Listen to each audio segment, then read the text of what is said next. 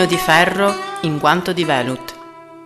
Un programma ideato, scritto e condotto da Marco Lincetto.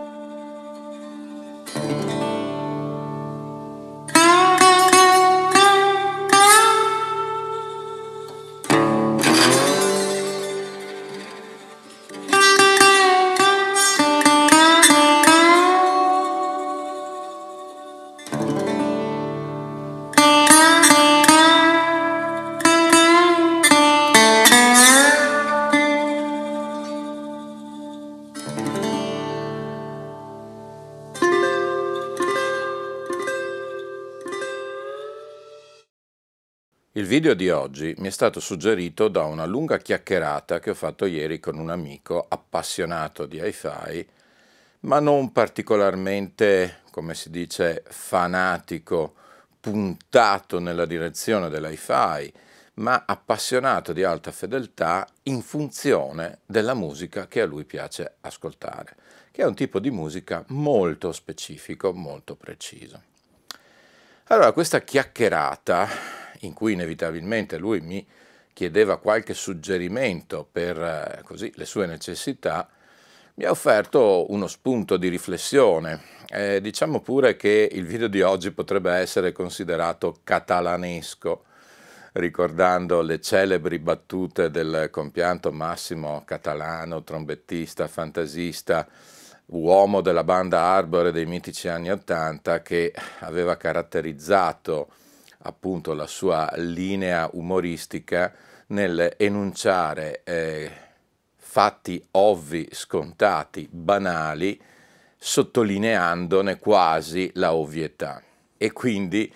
quello che sto per dire eh, a me sembra ovvio, sembra naturale, ma mi sono reso conto, proprio parlando con questa persona, che evidentemente tanto ovvio e banale non è se eh, appunto l'appassionato non particolarmente addentro alle questioni, anche tecnico-commerciali, eh, cerca nel merito delle consulenze, cioè cerca di capirci di più, quantomeno nel suo caso cerca conferme a quelle che erano le sue già peraltro corrette impressioni. Questo lungo giro di parole per andare ad affermare una cosa apparentemente in contrasto con eh, tutto quanto sostenuto finora attorno ai termini della trasparenza, dell'ascolto assoluto, eccetera. In realtà non lo è e vedremo presto perché. Come ben sapete, io sono sempre alla ricerca di questa fedeltà alla ripresa originale, che a sua volta deve essere fedele all'evento originale ripreso. Ma la domanda da porsi spesso è eh, quante registrazioni fedeli all'evento ripreso o comunque fedeli a principi uniformabili delle realtà riprese noi troviamo in giro? Non moltissime. Non moltissime in ogni epoca, ma eh, ancora meno, se vogliamo, in epoche passate. Questo per mille e un motivo. Cosa succede quindi? Che eh, anche semplicemente andando a selezionare non solo i generi musicali, ma anche le epoche in cui questi generi musicali sono stati ripresi, incisi, tradotti su supporto fonografico, ci si può rendere conto che possono esserci eh, sistemi di riproduzione più adatti di altri a eh, magnificare le qualità di quanto ripreso e di quanto era nelle intenzioni di chi aveva fatto quella ripresa. Il discorso ruotava ieri attorno al tema della grande lirica. La grande lirica, come sosteneva l'amico, e io sono abbastanza d'accordo, eh, vede il suo momento di massimo splendore musicale fra gli anni 50 e 60 proprio primissimi anni 70. Un'epoca in cui le registrazioni di musica classica sicuramente erano di alta qualità, ma erano comunque molto caratterizzate, erano caratterizzate ad esempio dall'uso dei microfoni, tipicamente microfoni a capsula larga, le grandi registrazioni Living Presence della Mercury piuttosto che eh, le Living Stereo dell'RCA, piuttosto che anche le Decca 3 si avvalevano di questi microfoni a capsula larga che avevano alla fine una caratteristica eh, dinamica e, di impatto sonoro veramente incredibile, ma spesso erano un po' latitanti sul fronte della uh, linearità di risposta sul diagramma polare. Tradotto in soldoni cosa vuol dire? Che tante registrazioni Mercury, ad esempio, eh, anche quelle leggendarie della Vilma Cozzard eh, oppure le, le grandi Decatri di Kenneth Wilkinson, peccano spesso di una certa, ad esempio, aggressività in gamma medio-alta e questo fatto appunto legato alla eh, così, tipologia di ripresa e agli strumenti utilizzati. Bene, è ovvio che un sistema dotato di massima trasparenza, come ad esempio può essere il mio sistema di monitor, che quello deve fare, metterà in luce sicuramente i pregi di queste registrazioni, ma inevitabilmente anche i difetti. Ecco quindi che a venire in aiuto all'appassionato, al quale interessa innanzitutto e soprattutto gustare al meglio la musica che si è scelto, sarà forse utile andarsi a cercare un sistema magari non perfettamente trasparente, ma che colora un po' e che soprattutto colora bene. Cosa vuol dire colora bene? Che asseconda le registrazioni al cospetto delle quali ci si trova. Nel caso della grande sinfonica e della grande operistica degli anni 50 e 60, quindi, a me è venuto naturale, ovvio, immediato pensare ad esempio ad una coppiata di Tannoy Westminster eh, o al limite Canterbury pilotate da gloriosi Macintosh valvolari d'epoca, tipo anche la replica più recente, l'MC275, giusto per far nomi e cognomi, insomma non restare sul vago teorico. Perché indico questo diffusore e questa amplificazione? Per la propria tipologia fisica, innanzitutto, per essere coevo a quelle registrazioni, come idea di progetto sostanzialmente. E la tipologia di questo, di questo diffusore, cioè questo grande woofer, questo dual concentric, ecco, eh, un diffusore di grandi, fisicamente grandi dimensioni, un woofer di grandi dimensioni, e un'emissione caratterizzata da un'assoluta coerenza di fase e, se vogliamo, da una risposta in frequenza non particolarmente aggressiva. Ecco che si va quindi ad assecondare proprio la tipologia di progetto musicale ripreso in quegli anni, nella modalità e nei contenuti. Io ricordo che la lirica, la, la, grande lirica, quella ripresa nel teatro lirico, non è affatto semplice da riprodurre, cioè riprodurre il suono di un grande teatro lirico non è semplice, non è scontato.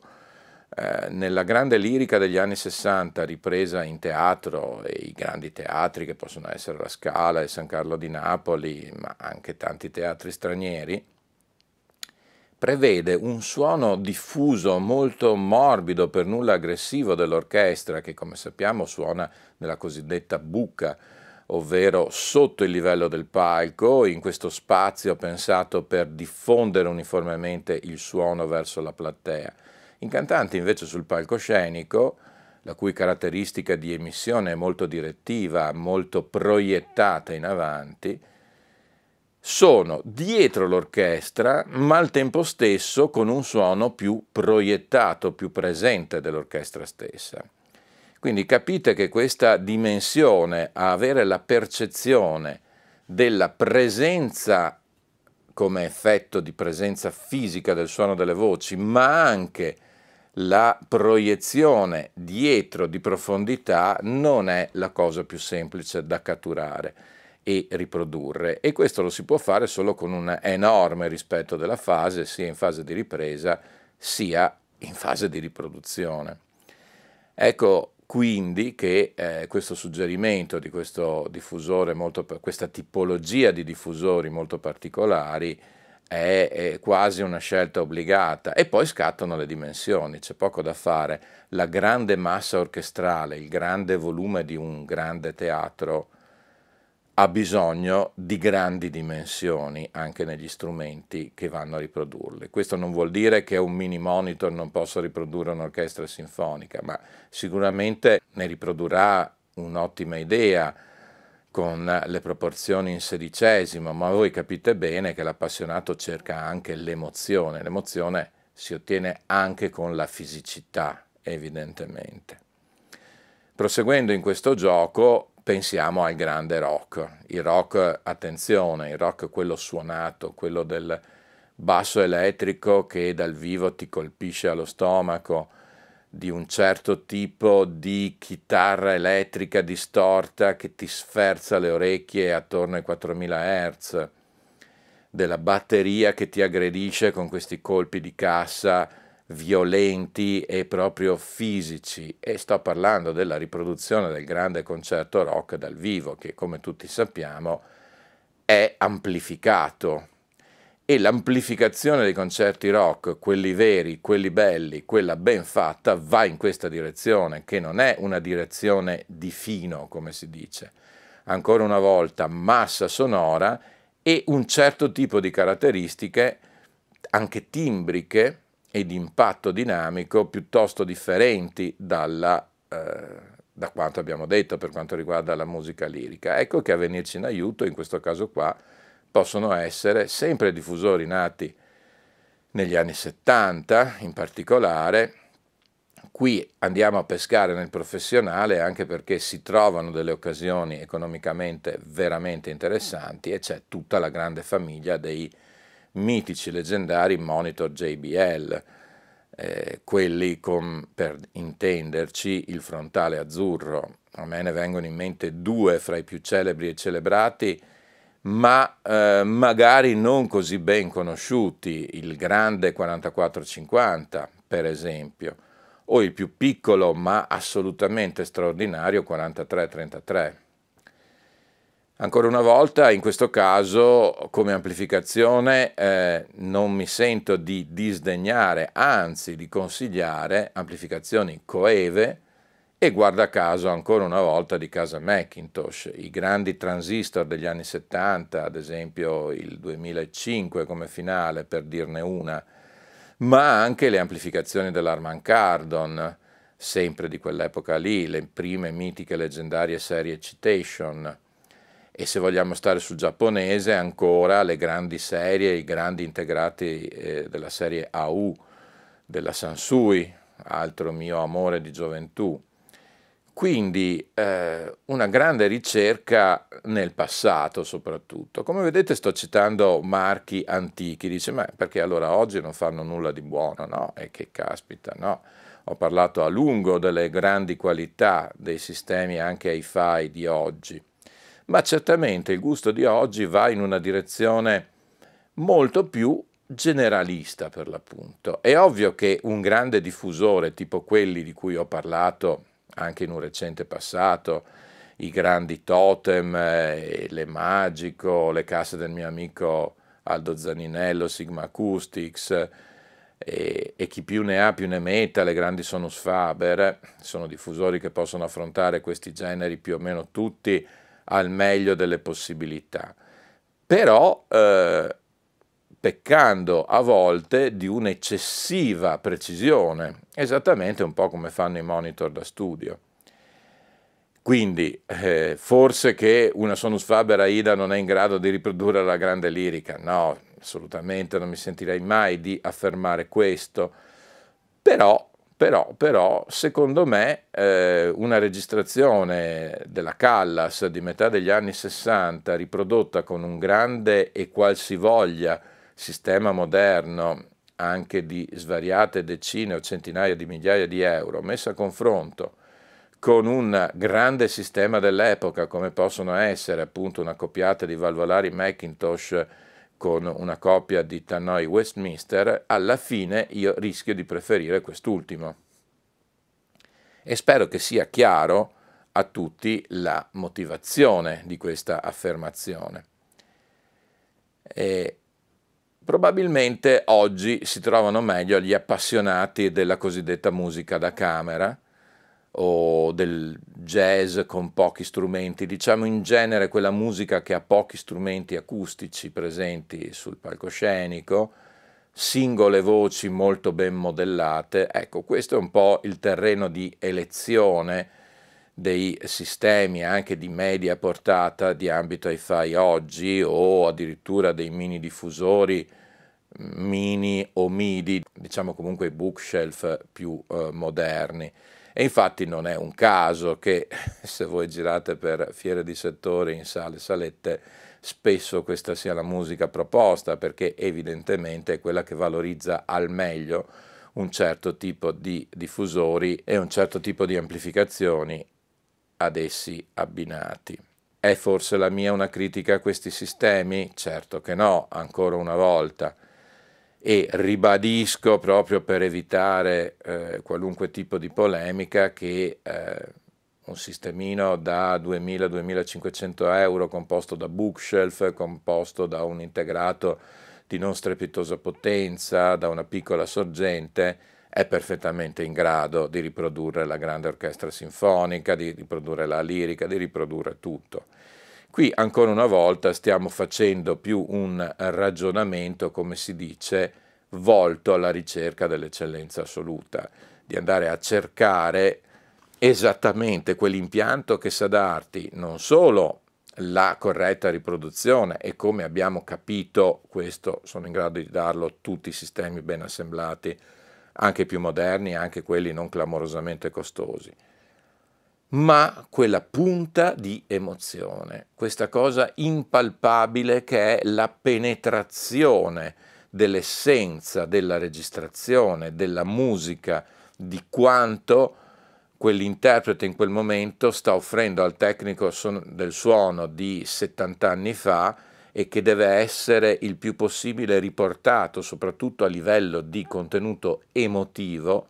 all'ascoltatore di oggi. Il contenuto emotivo è caratterizzato da tanti piccoli particolari, da quella nuance, da quella microraucedine della voce della Callas che si spande e si espande attraverso i riverberi del teatro, per cui avrete questo suono potente diretto, ma questa coda di micro umane in precisione. Insomma, cose veramente minime, ma che diventano essenziali per, ripeto, percepire l'autentica verità di quanto accadeva in quel lontano momento, in quel mitico e leggendario luogo. Quindi, tirando le somme di questo video che guardando l'orologio mi rendo conto essere finalmente caratterizzato da una durata umana e non oceanica come sono normalmente i miei video, è certamente eh, importante, utile, non dico necessario, ma importante e utile che ciascuno capisca bene qual è la propria passione musicale. Perché è inevitabile, ciascuno di noi ha una passione musicale specifica, dopo magari e ovviamente voglio sperare che la curiosità dell'appassionato di musica lo spinga ad esplorare sempre territori e generi nuovi, però è evidente che eh, c'è un imprinting, una passione di base fondamentale e quindi sicuramente non sarà sbagliata la scelta di identificare eh, o con la propria ricerca, con i propri personali ascolti, che è sempre la cosa migliore, o con il consiglio di chi frequenta questo mondo saggiamente e seriamente da molto tempo, dicevo di identificare quel prodotto che fa per se stesso. Ora, mentre sto dicendo queste cose, eh, mi torna ancora come all'inizio in mente Massimo Catalano, nel senso che mi sembra di raccontare banalità. Però in un mondo in cui ancora una volta c'è una sempre più spasmodica ricerca dei numeri, di andare a classificare e eh, definire e qualificare qualunque cosa attraverso una reductium ad bit, come dissi in un celebre video dell'anno scorso, ovvero una riduzione a numeri, a fredde formule, ecco forse credo che eh, la necessità di tornare anche, non solo alle formule che sono certamente importanti, ma alla ricerca dell'emozione, anche attraverso magari la non perfezione dei numeri, credo che sia una scelta sicuramente interessante, opportuna e da consigliare a tutti. Per quanto riguarda gli onnivori, come il sottoscritto, che a seconda di come si sveglia la mattina può entusiasmarsi all'ascolto della, della, Callas piuttosto che di Fritz Reiner, piuttosto che dei Genesis, piuttosto che dei Led Zeppelin, piuttosto che di Miles Davis, eh vabbè signori, abbiamo una croce e portiamocela sulle spalle. La mia scelta è stata quella di utilizzare i miei strumenti di lavoro e di trovare un mio agio attraverso strumenti che alla luce anche dell'esperienza di tanti confronti con voi, non mi sento di consigliare a tutti quali sono i miei monitor principali da studio, ma di questo abbiamo già parlato e quindi non torniamo ad annoiarci con cose già raccontate. Anche per oggi questo video si conclude qui, vi ricordo di iscrivervi al canale Velut Luna, qualora ancora non lo siate, qualora vi interessino i contenuti da noi proposti e anche per oggi decisamente, definitivamente e inesorabilmente, that's all, folks.